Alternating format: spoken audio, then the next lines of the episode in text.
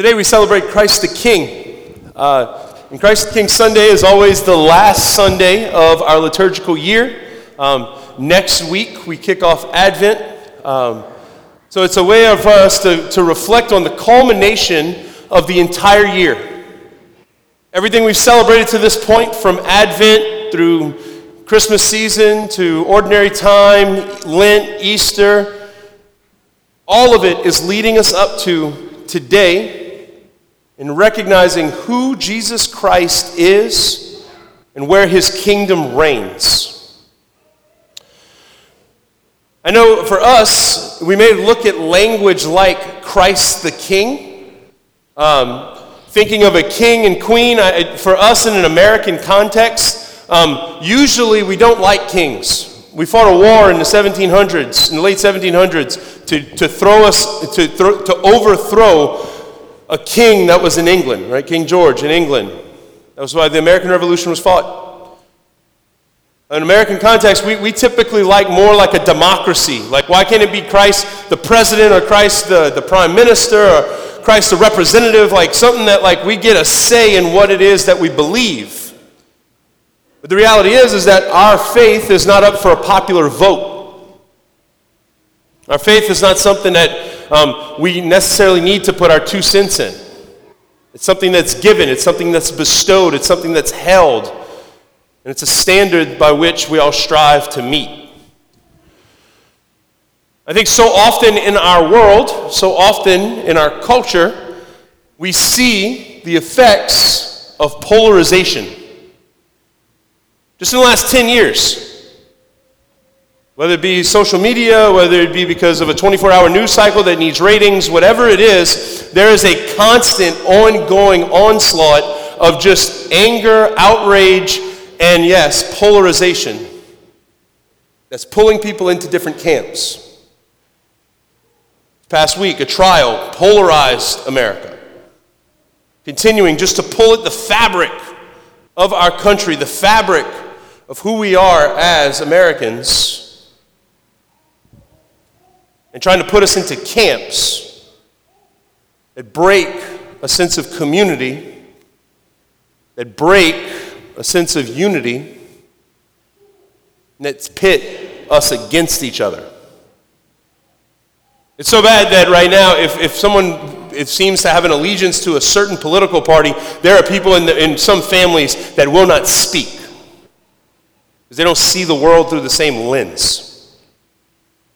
We define everybody by liberal, conservative, Democrat, Republican, man, woman, black, white, whatever it is. It's constantly just pulling at the fabric of our nation, pulling at the fabric of who we are as human beings, and polarizing us into separate camps where we don't want to talk, we just want to argue. Throw in a little social media, and all of a sudden, we're just lobbing insults back and forth and no real discussion takes place. Now, why do I bring this up? Because I think with this polarization, it's really easy to demonize the other side, right? Whenever we do that, it's really easy for us to be in our camp, in very, very comfortable, seeing the world like myself, like very, very easily insulated from any other opinions that might be different than mine. And what happens is, it's really easy for me to look at those people over there that are dumb. Those people over there that are misinformed. Those people over there that are the root of all of the evil in the world. It's their fault. We're not, we're not alone in this. Like this has happened before in human history. And the reality is, is that there's been a many times that the church has been the one on the receiving end. The church has been the one that has been seen as the root of all evil. You see, the church in the, the very early years of the church, the first century, the church started to catch on. Some 60 years after Jesus resurrected, within that first century of the church in Rome, Christianity started to catch on, and the, and the, the emperor Nero did not like it. So, what he did, he blamed the Christians. It was them that were causing discord. It was them that were causing issues because it was compromising his kingdom. And as Jesus says in the Gospels in one place, a house divided cannot stand. So he would blame the Christians. He set parts of Rome on fire, blamed the Christians, and there was a massive persecution of trying to stamp out this movement of Christianity. Well, Father, that's a really old example. Yeah, it is an old example. I got another example for us. Less than 100 years ago, and of all places, Mexico. In the 1920s, there was legislation that was passed in Mexico on our continent just south of us. There was legislation that was passed that priests, that uh, public expressions of the, of the Christian faith, of the Catholic faith, were no longer accepted. They were illegal. Priests would celebrate Mass in homes and try and hide, and they were dragged out into the street in their vestments and were executed by firing lines. A war was fought in Mexico in the late 1920s and early 1930s to overthrow these laws, the Cristeros War. And the rallying cry of the people that fought this war, many great martyrs came from the church in this, by the way. Blessed Miguel Pro, Jose Sanchez del Rio, some of the greatest martyrs, a 14 year old boy, Jose Sanchez, beautiful, awesome story that he would not turn his faith, he would not apostatize from the faith that he professed at 14 years old. With all of this, the rallying cry of these, of these, the Cristeros, of those who were followers of Christ, the Christians that fought this war, in the firing line, they would ask him, What's their last words? And as Blessed Miguel Pro did, he stretched out his arms like a crucifix, looked, his, looked those about to execute his executioners in the eyes, and said, Viva Cristo Rey, which means long live Christ the King. Why on earth would these people literally looking down the barrel of their mortality, looking down the barrel on their last moments on earth. And the words on their lips are, Viva Cristo Rey. Associating and praying to God, looking to Jesus as Christ the King. I'm convinced this because they recognized what Jesus says in today's gospel that Jesus' kingdom is not of this world. Like, if we look at today's gospel, it's a very, very interesting thing that's taking place.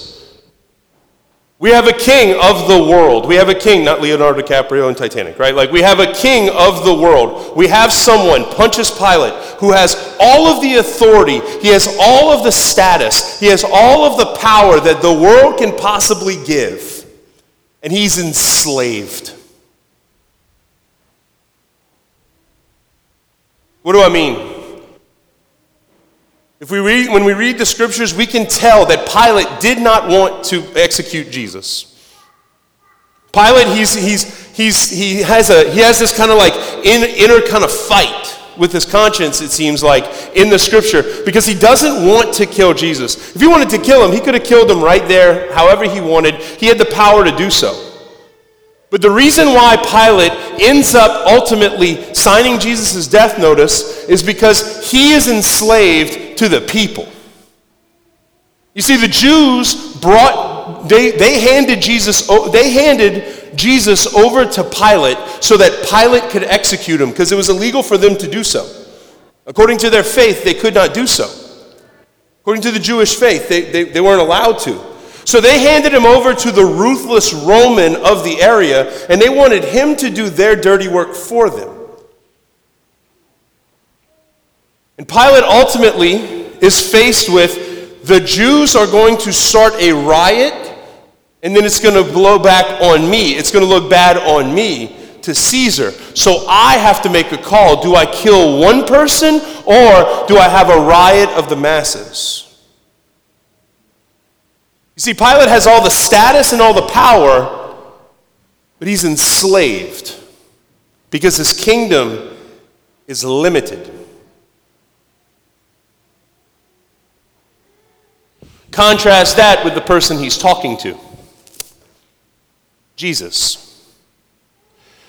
Jesus has nothing to offer. Jesus has nothing to offer. He's in poverty. He doesn't have a home. He doesn't have a family. He doesn't have a job. Jesus has nothing to offer. And yet, he is completely and totally free in this exchange with Pilate. Because Jesus recognizes that the things of this world don't matter. He's revealing to us that the things of this world, the power, the status, the pleasure, everything of this world is secondary and it's dying and it's wasting away. And Jesus stands as the king of the universe, enslaved to nothing in the world and with all boldness can look at Pilate, who holds his life in his hands, and says, You mean nothing to me. Your power means nothing. Now, why do I call this contrast out? Because when we're living on our day to, in our daily life, when we're going about our normal routine, when we're bringing the kids to school, and we're going to be sitting at Thanksgiving dinner this week, and when we're getting going shopping on Black Friday, and we we cussing people out because they cut us off in the parking lot, and Martin Luther King's a madhouse, and we can't drive right, like all these things. When all these things are going on over the course of this week, the question that I ask for all of us is which kingdom are you living as a citizen of? Because we can live today as a citizen of this world's kingdom. We can care about the things of this world way too much. We can focus on the things of this world way too much. We can care way too much about what an old guy in, in the White House talked about, or what the assistant in law down the street said, or what that person posted on Facebook again. We can care way too much about those things. Or we can live as a citizen of Jesus' heavenly kingdom. We can live today, right now, as a citizen of Jesus' heavenly kingdom. We can focus on the things of the Lord. We can focus on the things of God. We can bring those things and let all this other division and politicization break away and waste away. Because it means nothing. We can build up grace in heaven that's lasting.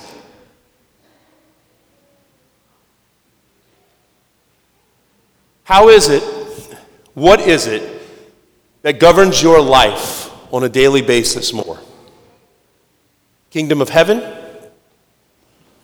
or the kingdom of the world? There's a, uh, there was a, in the first century, around the time of Nero, um, there was a letter that was uncovered that was written from one Roman official to another Roman official. Um, and it's a little bit of a long letter, so I'm not going to read any of it to you, but, but to paraphrase, one of the things that they recognized in this time, in this early persecution of the church, they recognized that Christians were just different. They recognized that there was something very, very interesting about the Christians, the early Catholics of our church. They said Christians, when they live in the world, they live in the world, but they're not of the world. They're not concerned with the things of the world. That when they're walking around, they do things differently. They live in a place, but they're not a citizen. They're not rooted there because they understand that this life is passing. They go about their life differently who they speak, what they do, like who they speak to, what they do, the stock that they take into things, the tangible things of the world, they recognize that they just approach it differently. That's how you and I are called to live. We're called to live in this world and change, change this world as best as we possibly can, but making it all the time looking like the heavenly kingdom, bringing the heavenly kingdom for a moment into our daily life. When we come to Mass, if we're living that way, when we come to Mass, it shouldn't just be us coming to Mass and getting our cookie and going sit down and getting ready and going figuring out where we're going to eat lunch. But when we come to Mass, it's a reunion of us with the King. That we're coming to meet the King of the universe, the one who is and who was and who always will be. He meets us from his kingdom that is not of this world and strengthens us until we meet in heaven and reunited for all eternity. Today, when we come to this Mass, when we go forth from this Mass and live our life, what kingdom are we carrying with us? What kingdom are we inviting others into? Are we just trying to build the kingdom of this world that's passing, that's fleeting, that's going to fall and will die? Or are we carrying with us that citizenship, that seal that we've received at our baptism, our confirmation, that seal that which we that, that defines us and recognizes us as king as members of the kingdom of heaven. Our call is to build the kingdom of heaven here on earth, to make it real and present and tangible. Which kingdom are you building? passing one of this world or the eternal one of heaven. May today we be good architects, we be good craftsmen, and build the kingdom that will last.